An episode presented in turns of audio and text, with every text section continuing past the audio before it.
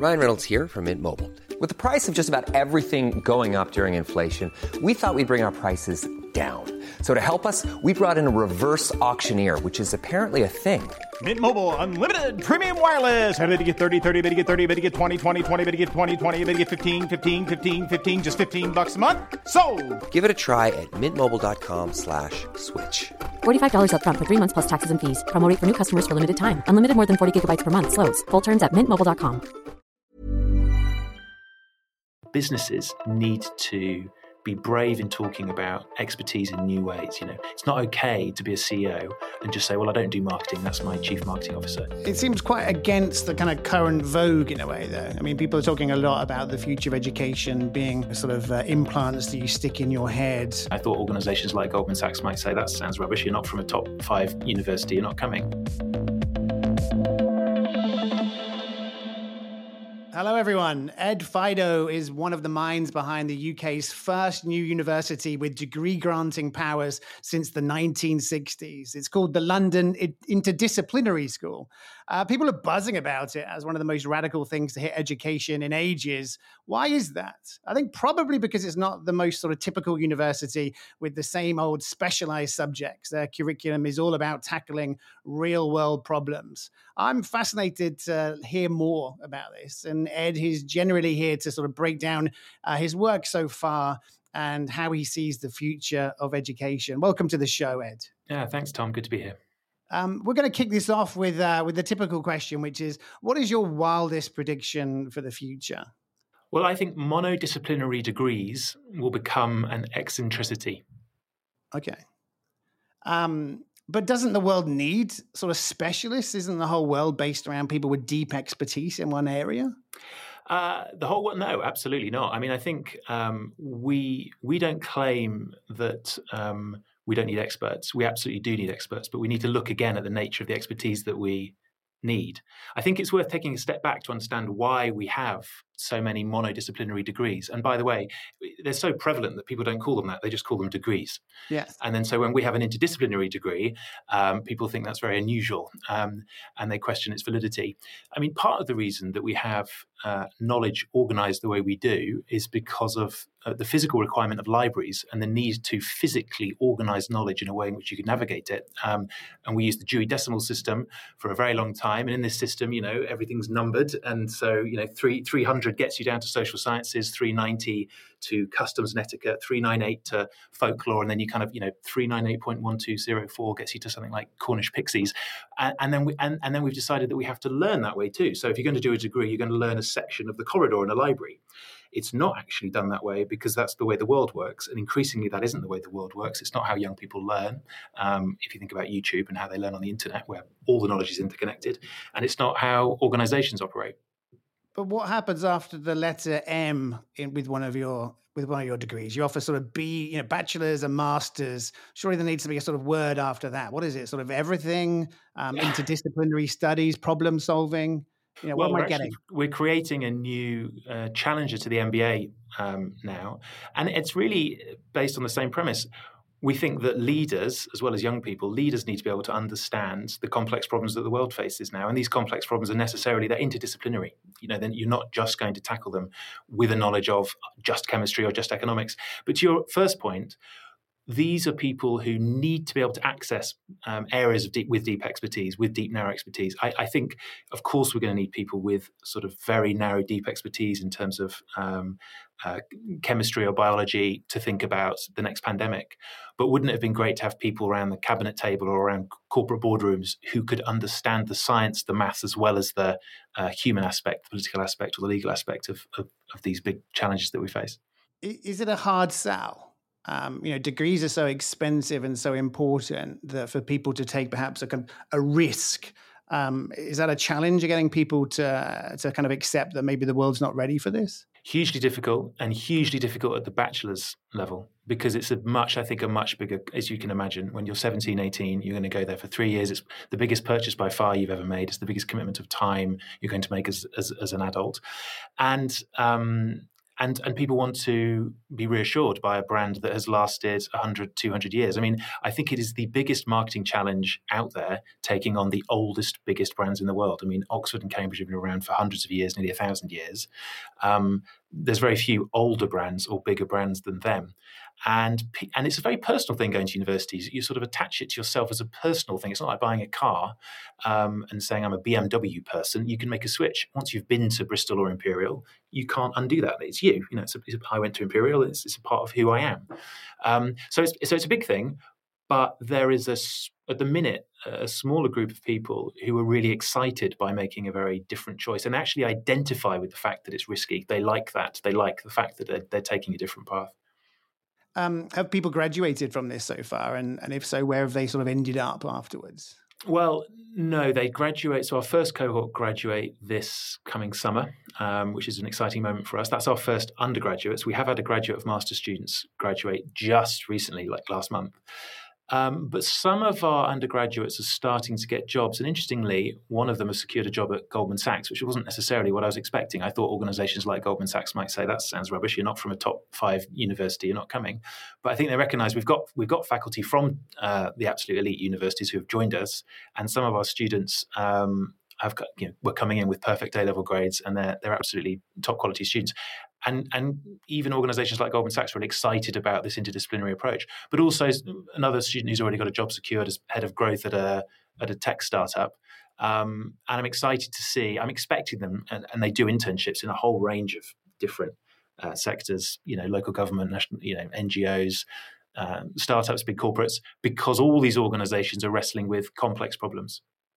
Um, I guess that kind of leads me on to um, almost taking a step back, I mean, what do you think the role of education in the broadest sense is? Like, are you there to prepare people for the world of work? Are you there for people to improve themselves more sort of in, introspectively? Are you there for people to sort of develop life skills? Like, what, what's the role of education more broadly these days? And has that changed over the last few decades? Yeah, I think it has changed. I mean, if you if you take the long term view, which in our sector is like a thousand years, or it could be longer. But university started out as a repository of knowledge, literally before you had anywhere else to store it. Sort of in brains and books is where it had to be to be stored. It then shifted a bit in the industrial revolution, I think, to kind of feed and support the skills and knowledge that were required. So that's where the red bricks kind of came out of that. Um, the plate glass universities in the 60s were perhaps more about this kind of idea of um, being fairer to a larger group of people. You had now an education system which was provided free up through to 16 years old and beyond, and then you could support a larger group of people to have a. It was kind of the emancipation of a university education. But I think what it's become a little bit too much in the last 40, 50 years is a credentialing um, process, a kind of ranking system, which is useful for employers. And then, but in some senses, they're outsourcing their recruitment to universities who then say, well, we're a sort of Russell Group University, and they got a 2 1, therefore they.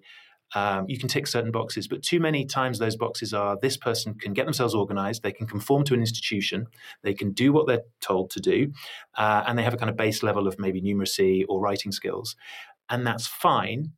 But I think what education should be more about is genuinely um, providing people with the skills they need to be successful. And I think when it comes to tackling the complex problems we face, it has to be different to how it's been in the last 50 years. Otherwise, you know, we're just going to make the same old problems again. It seems like there's been a few kind of missteps, really. I mean, I remember maybe 20 years ago, everyone was supposed to be learning Mandarin or Cantonese. And then, you know, five years ago, everyone was learning how to code. And that was the way to sort of future proof your, your career. Um, but it was always about kind of knowledge, which, which seemed odd in a world of kind of infinite knowledge for free online. So, uh, is there a kind of shift towards um, almost like skills or even sort of values as uh, the the kind of output of of, a, of, an education. Well, since since the seventies, people have been making the the argument that it should be more about skills or people's ability to collaborate or work together, and the sort of progressive education movement is not a new thing. It's probably it's been around before the seventies even, but it has a bit of a bad rap, and that's because from my perspective, the progressive movement has some really good things to say, and I, I would consider LIS to be part of the progressive movement. Um, but I think it also uh, has a, many, many weaknesses, and one of them is this kind of shunning of knowledge. And I, you know, we know that the cognitive science tells us that in order to Google something effectively, it's better for you to know something about it already. And if you're going to ask a good question to ChatGPT, you'll ask a better probing question if you've already got some knowledge of that area. You learn something faster if you already know something about it. Um, and there's all sorts of um, neuroscience that, that, that, proves this to be true. And we, we, we, just know that the way you kind of acquire knowledge and you have a sort of knowledge tree and you, you kind of add new um, areas of knowledge to it and the denser it gets the quicker it is to add to it so if you if we're all walking around with no knowledge in our heads we'd find it extraordinarily difficult to access the um, the library of the internet and i think um, it's also harder to be creative with that knowledge because if everything's then crowding your working memory because you're, you're basically reading everything for the first time people who are seriously creative have very very deep knowledge. And I, our, our um, proposition is that having knowledge in a range of areas will enable you to be creative in new new ways. It seems quite against the kind of current vogue in a way though i mean people are talking a lot about the future of education being you know sort of uh, implants that you stick in your head uh, or ai uh, answering everything and the ai has the ability to sort of scan all these this the kind of width of inputs and um, and create that kind of interdisciplinary focus for us um, I mean, do you think those people are all wrong? Um, are they too in love with technology? What's what's going on? Well, I mean, I think when you when it comes to talking about technology like implants, because we don't really know how that's going to work, I don't think we can make many bets. I don't think it'd be right to bet the next generation's education on that. I think we do know and have always known, and it's always been true, that to know something, um, sort of deeply understand something, and actually to understand a broad range of things has almost always been um, a positive um, life skill, let's say. Is AI going to change that? Well, Google didn't change it. And Google was sort of instant access to all the knowledge in the world everywhere. And in a sense, you could say, well, why go to university? Because there's no knowledge that exists in universities that doesn't exist on Google, basically. You know, every course on Stanford, you can pretty much do it uh, for free online. Um, so there's two things. One is I think there's a value to actually knowing that stuff in your long-term memory because you can then choose to access it and make connections which you know can access it when you need to we need to. And you, if you don't know it in the first place you won't know to access it. Um, and the second thing is there's a pedagogical value to the education system which is people learning to um, of course socialize which comes back to what's the point of education? Work with other people learn with other people integrate with other people. Um, schools quite good at this, but actually it's a little too individualized, I think. And so are universities often, where we're being essentially assessed on your ability to create an individual output. Whereas the world of work is less focused on that. It's more interested in the output itself, and it doesn't really care how whether it was you or as a team that got there. In schools, we obsess over where you sit in the rankings of you versus your individual other classmates. Um, and then you get spat out of the education system and you're expected to work in teams. Uh, and that's something you haven't learned. And I don't think that's something that AI or implants is going to help you with either. So education provides you with an opportunity to work with real content in collaboration with other people. I think there's this uh, amazing thing that happens to most people at the end of the education conveyor belt, um, where, where, you suddenly get off it and you realize quite how ill prepared you are for almost every element of modern life. Um, and it's not the sort of classic things of you know being able to cook a good meal or or sort of knowing about the the power of compound interest rates. It's actually you know how to send an email or actually how to persuade people in a in a in a sort of uh, a corporate environment. Um, but we've kind of known, like you say, for about the last sort of 50 or, or, or 60 years that the education system is kind of based around, you know, a, a, factory line that sort of creates cogs where people are not the best they can be, but the most sort of alike each other why has it been so difficult and why has it taken so long uh, for people to recognize that fault and to try to do something about it? Um, so, if I can pick up on one point you made, first of all, I agree. Essentially, at school, we spend 14 years not creating anything of value for anybody else. We create we create outputs of work which are useful for us as revision materials, but they're not of use to our teacher, and they're certainly not of use to our classmates, and certainly not of use to anyone else in society. And at university, we go off and we also create a lot of work that's of no value to anybody else. And so, the end of your entire education system in this country and everywhere in the world, you you leave and you've never created work of value for somebody, and then that is literally all that the world wants from you is you to create work of value. And of course, in creating work of value, you have to immediately listen to other people. Uh, you have to understand what they need and want. You have to collaborate with uh, um, people. You have to trial and you have to fail, in trial, try stuff uh, to see what is is valuable and what's not valuable. So I think that um, that is a huge flaw of the education system not preparing us. Why hasn't it changed? It's because I think it has become about ranking and credentials rather than about knowledge. If you asked students now you can either have the knowledge from a university degree or you can have the, the, the, piece of paper from a university degree, one or the other, which we have, but you can only have one. Too many would choose the certificate. That's my belief, rather than the knowledge. They wouldn't want the knowledge without the credential, and that's not that's not good. Um, so we've got ourselves into the wrong place. And I think that once it's about credentials, it's about brand, and we're in a sector where brand is almost directly correlated with age so, how do you have new entrants? So, then you've got to rely on the incumbents to change. And the incumbents aren't going to change because universities are incentivized around research, not around undergraduate teaching and learning. So, they're incentivized around that, they're organized around that, and there's extraordinary barriers, which are both physical, structural, political. Um, which means that academics are not going to start reorganizing themselves to create different kinds of learning programs. Um, but surely the incentives are there for people to do this, or is is it a kind of chicken and egg situation where the market that needs to sort of quote unquote buy graduates from this system is not buying them because they don't exist, or are they not buying them because they don't value uh, the concept of an interdisciplinary sort of st- student? It's a couple of things. I think if you think about Oxford and Cambridge, about 15% of their income is undergraduate tuition fees. And so they're not going to change the way they're organized based on undergraduate teaching and learning. And then other institutions look to Oxford and Cambridge as the model. A lot of academics want to sort of end up there or be promoted to there. And so they're sort of aping their structure. Um, and research is, until recently, you couldn't really get promoted to professor um, based just on a teaching path. You'd have to go down a research path. And research, is, as you'll know, you know, tends to get narrower and narrower and is housed in departments. And so that kind of departmental um, hegemony. Selling a little or a lot? Shopify helps you do your thing however you cha-ching. Shopify is the global commerce platform that helps you sell at every stage of your business. From the launch your online shop stage to the first real life store stage, all the way to the did we just hit a million orders stage. Shopify is there to help you grow. Shopify helps you turn browsers into buyers with the internet's best converting checkout. 36% better on average compared to other leading commerce platforms because businesses that grow grow with Shopify. Get a $1 per month trial period at Shopify.com slash work. Shopify.com slash work.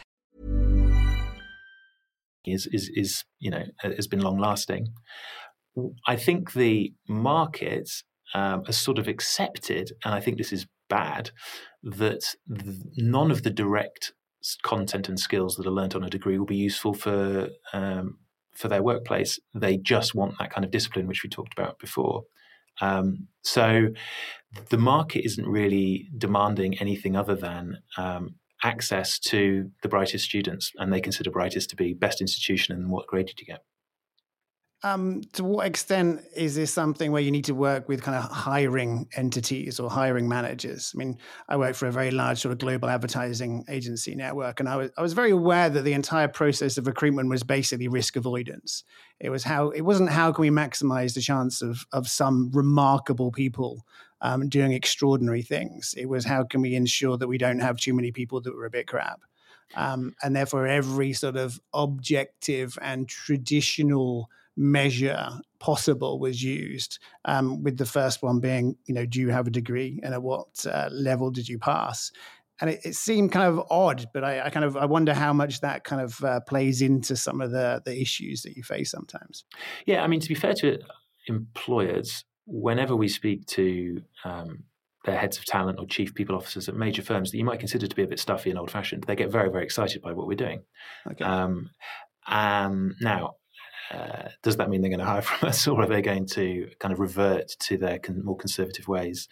We're, we're about to find out. Um, but I think what they may do, honestly, in this first instance for our first graduating cohort, is look at them and go, wow, this is an unusual group of people. They've taken an unusual level of risk. Um, they're obviously kind of interesting um, on various dimensions, and maybe let's have a look at them. Whether over time in 10, 20 years they will agree that actually this interdisciplinary skill set is markedly um, more useful than hiring um, from highly selective uh, single discipline institutions. Yeah, we'll we'll see. I definitely think people are on conservative um, sort of approaches to hiring. But it's partly because it's such an imperfect science hiring. I think it is very, very difficult. Um, I used to work at McKinsey. They spend a lot of time thinking about hiring, but also accept that they basically make sort of 60, sort of 60 40. Um, if they get 60 40 right, that's a pretty good result. I mean, it's, it's, it's such an imperfect science. And so, you know, employers say, well, these students have had to work over three years pretty hard, get hand a bunch of stuff in on time. Basically, that's a pretty good test. So let's let's sort of leave it at there. Um, I don't think that's good enough. And I wonder whether increasingly technology, AI, and so on will enable them to give people real time tasks to see whether they can actually do these knowledge economy jobs. And, and, I think the knowledge economy, particularly, has found it hard to provide those kinds of tests for people um, in a way that, you know, I used to work at a school. Te- you know, you can watch somebody teach a class and see are you good at this or not, and you're not really that interested in their degree. But in the knowledge economy, people have sort of outsourced it to universities. Uh, what are your thoughts on how technology is changing the way that education is delivered? Um, I mean, less kind of an iPad rather than a textbook, and more something like distance learning. Um, like, uh, I think your courses are offered in person as well as remotely. Um, what are your thoughts on the potential for that to reach more people versus the degree to which in person is essential? Yeah, it's interesting. I mean, COVID's changed my mind on it actually. So, so we founded this, and I had every intention uh, when I was first thinking about it to found it as an in-person, face-to-face university because I'm a big advocate of that for you know some of the social reasons, and I also think learning is to some extent a contact sport. That was my firm belief in 2019. And then by about 2021, I, I realized partly through a kind of fear, goodness me, we're going to have to be able to spin this around in case another pandemic comes, but also a sort of realization actually some things are better taught um, online. Some, some things, you know, some things, particularly quantitative um, subjects, coding, and so on, it's actually taught better rather than sitting in a lecture hall or a seminar. Um, I still think there's many things where there is benefits to being there in person because you get these little incidental conversations in the corridor. You get students, you know, all the same things we, we experience in the workplace, which don't don't happen when you're working or learning online. But no, online learning is very powerful, and so we're offering now um, a sort of remote first masters, and it's it's proving very very popular.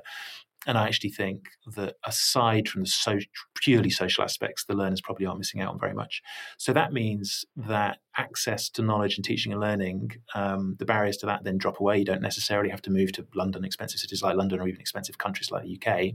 You can do it remotely. But I think there's other ways in which technology is changing how we think about education, which is a bigger deal. I mean, other than we've known about distance learning for a very long time, I think COVID has accelerated its acceptance amongst learners as well as amongst providers. I think now, if you look to generative AI, we have to think again about what does a really good piece of work look like. We have to think again about what are the skills that we're actually trying to teach when we're asking someone to write an essay. Um, and these are already just those two things are profound. So, for example, some questions which we were setting people in our second year can now be done at the touch of a button um, with generative AI, as you can imagine. So now, how do we handle that? Do we do we ban it? Do we allow it? I, I, we're now actually encouraging it, but we're asking students to talk about the process of how they've used AI. And in my view, universities across the board now have to raise the bar of what they expect. So what used to get a first or a two one should now be just a pass because you can get it at the touch of a button. And our standards for what you should, you know, for a first class piece of work should be sort of through the roof now because that is such a powerful tool in generating work.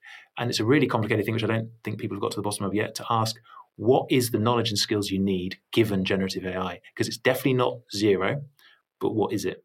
So if you think about the Ox- Oxford model or Cambridge model of going and writing an essay every week, which I think has its merits, you know, that that now they really have to kind of really think what what's the what is the power of that? Is that still our best approach? It's uh, it's very interesting. I mean, in a way, uh, Google and the degree to which it changed slightly the way that we might approach something, and it required slightly different skills, but it didn't completely wholeheartedly change the nature of of research. Um, it was a kind of accelerant it's very interesting with AI because no one quite knows the degree to which it's going to improve and the degree to which it may end up being something that becomes so good. Um, our skill set needs to evolve into entirely different things. Mm-hmm. Um, what, what, does a sort of typical day look like um, for one of your students? Like, um, you know, how, how do they go about the sort of process of learning in your structure? Well, the, the single biggest innovation we've made is that our programs, our, our degrees, are organized around problems, not around disciplines. So we talked about the library. It, you know, it, we're not organizing it around corridors of knowledge now. We're organizing it around complex problems like um, the emergence of AI, like uh, the need to move to a more sustainable economy, um, like inequality. Um, so these are big problems which which require an interdisciplinary approach. So so a day for our student might be coming in. Um, there's a fair bit of uh, group work, so they might work with their team. They might be working with their team for for a term on a sustainability sustainability project with, um, let's say, the local council. Um, so they've got a brief from that council to work um, on a kind of real issue, but they're trying to bring to bear the neuroscience they're learning. They're also learning um, network science. They might also be learning some politics. And they're trying to both learn those subjects being taught by a neuroscientist and a network scientist, um, but they're then taking that learning and trying to integrate it in the service of the problem that they're working on, which isn't trivial. They're also learning methods um, which are sort of quantitative and qualitative methods. So they're learning coding, statistical analysis. They're learning how to use image to kind of represent systems. They're learning how to do participant observation and design surveys. So they uh, and they they won't be learning all of those at the same time. But after the end of three years, they'll have a set of quantitative and qualitative methods that they can reach to, and they'll have been in the habit of looking at complex problems from a different disciplinary perspective. Um, and wherever we can, we're having them work with real organizations because, and it's actually quite hard. It's, it's, a challenge for us mapping academic learning to real world problems. That is that is a challenge, and it and it hits you in the face that actually a lot of the time. It, knowledge seems quite redundant because you're not using it, but it's really important to have a set of redundant knowledge to accept that you just need to keep learning, and, and you never know. Who knew during COVID that suddenly that science that you'd been remembering from your A levels was going to be useful again? Um, uh, what does this mean um, for companies? Like, um, I guess, what's your kind of hope for LIS? Is it that the approach and the kind of width and the degree to which connections are made between different disciplines? Is it that that becomes a, an element of every university course around the world, or is it that LIS itself grows? Um, is there a kind of move to push this within a kind of corporate context as well, where people can start to train in that environment? Well, I, I want I want organisations, businesses talking about interdisciplinary problem solving. And I think that they need that as part of that, they need to develop a courage to move into an intellectual courage to move into areas where they haven't necessarily got a degree or are considered an expert. There's this notion of interactional expertise, which is an area, sort of a type of expertise which sits between deep expertise, where you're contributing to an area, and just being a generalist and not knowing anything about it. And lots of us have interaction expertise. You know, um, you, would have one as a journalist if you're a science journalist. You might also be an economics journalist, right? And then you're a very interesting person because you can start to make connections between these fields, um, and you know enough about that area to sort of talk to the experts in that area, perhaps make jokes about it, um, read the books but you're not you're not you're not considered by them to be an expert but it's important that we have a language for this and i think businesses need to be brave in talking about expertise in new ways. You know, it's not okay to be a CEO and just say, "Well, I don't do marketing. That's my chief marketing officer." You should really look at yourself and say, "What's the what's the level of expertise I should have in marketing? What's the level of expertise I should have in the um, the energy kind of transition? What's the level of expertise I should have in material science or AI? Because it's not zero. And I don't think it's acceptable for us to kind of say, well, I, you know, I'm not very good at maths, or I don't do science. That, that but a lot of people do say that. Um, business, um, you know, leaders of really exciting organizations, particularly at the beginning of those organizations, are often the engineers, the people who are close to the subject matter um, itself, the content itself. Um, and we can all name lots of these people and but they're not often not the world leading expert in that area. They are they have a, a level of expertise, like an interactional expertise, in three or four areas. Um, and I think big established businesses need to think that that is something that they can develop.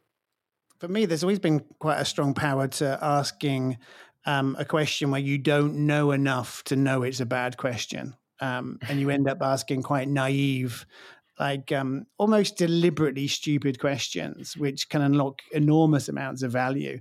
And you almost sort of have cultural permission to ask these things because you're not supposed to be steeped in that. So you can come to a company and say, "Why did you do it this way?" Um, and rather than saying, "Duh," you know, regulation tells us we have to, um, you get this enormous sort of unlock from that. So I, I kind of love that approach.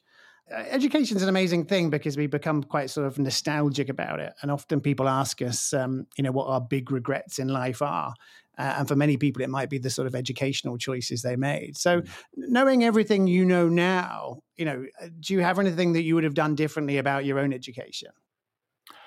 Oh yes, I mean, look, part part part of why I've been working in education the last 10, 12 years is trying to correct for the fact that I felt boxed in in my own uh, education. I did engineering, mechanical engineering, um, because I thought it was going to be a very broad subject, but actually 70, 80% of it was basically maths, because in the end, thermodynamics and fluid mechanics and solid mechanics, it's all maths and very hard maths, and it, most of it was too hard for me. But um, I so I I probably wouldn't do engineering again. But of course, the fact that I had a mechanical engineering degree from Imperial probably got me the job ten years later at McKinsey. So because it's about credentials, it wasn't because they were interested in how good I was at sort of certain kinds of maths.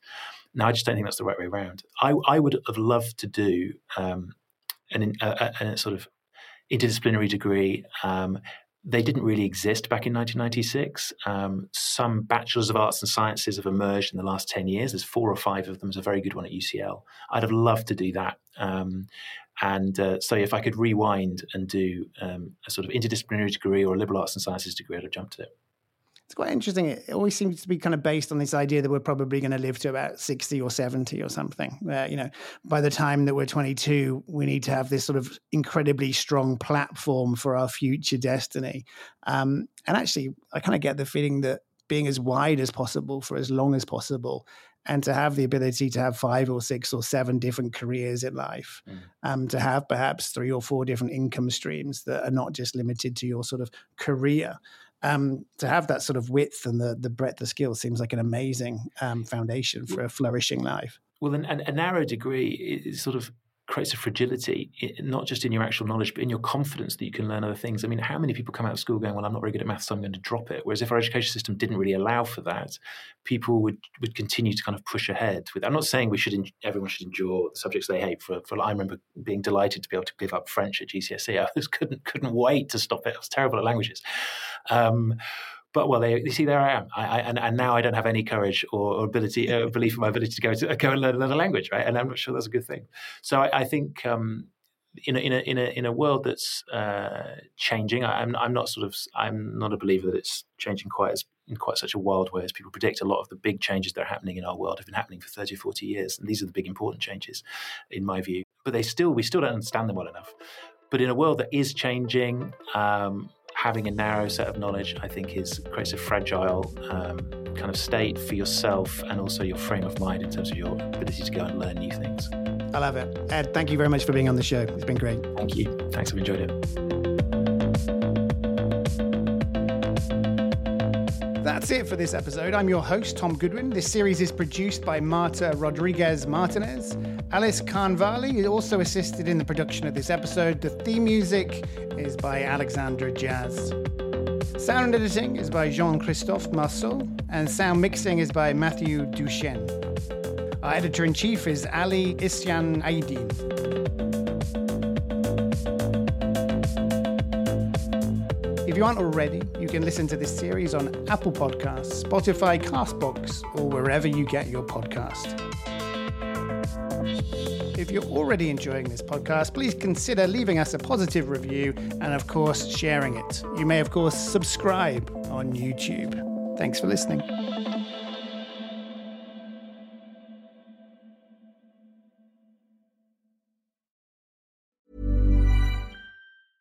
Selling a little or a lot? Shopify helps you do your thing however you cha-ching. Shopify is the global commerce platform that helps you sell at every stage of your business. From the launch your online shop stage to the first real life store stage, all the way to the did we just hit a million orders stage. Shopify is there to help you grow. Shopify helps you turn browsers into buyers with the internet's best converting checkout. 36% better on average compared to other leading commerce platforms because businesses that grow grow with Shopify. Get a $1 per month trial period at Shopify.com slash work. shopify.com/work.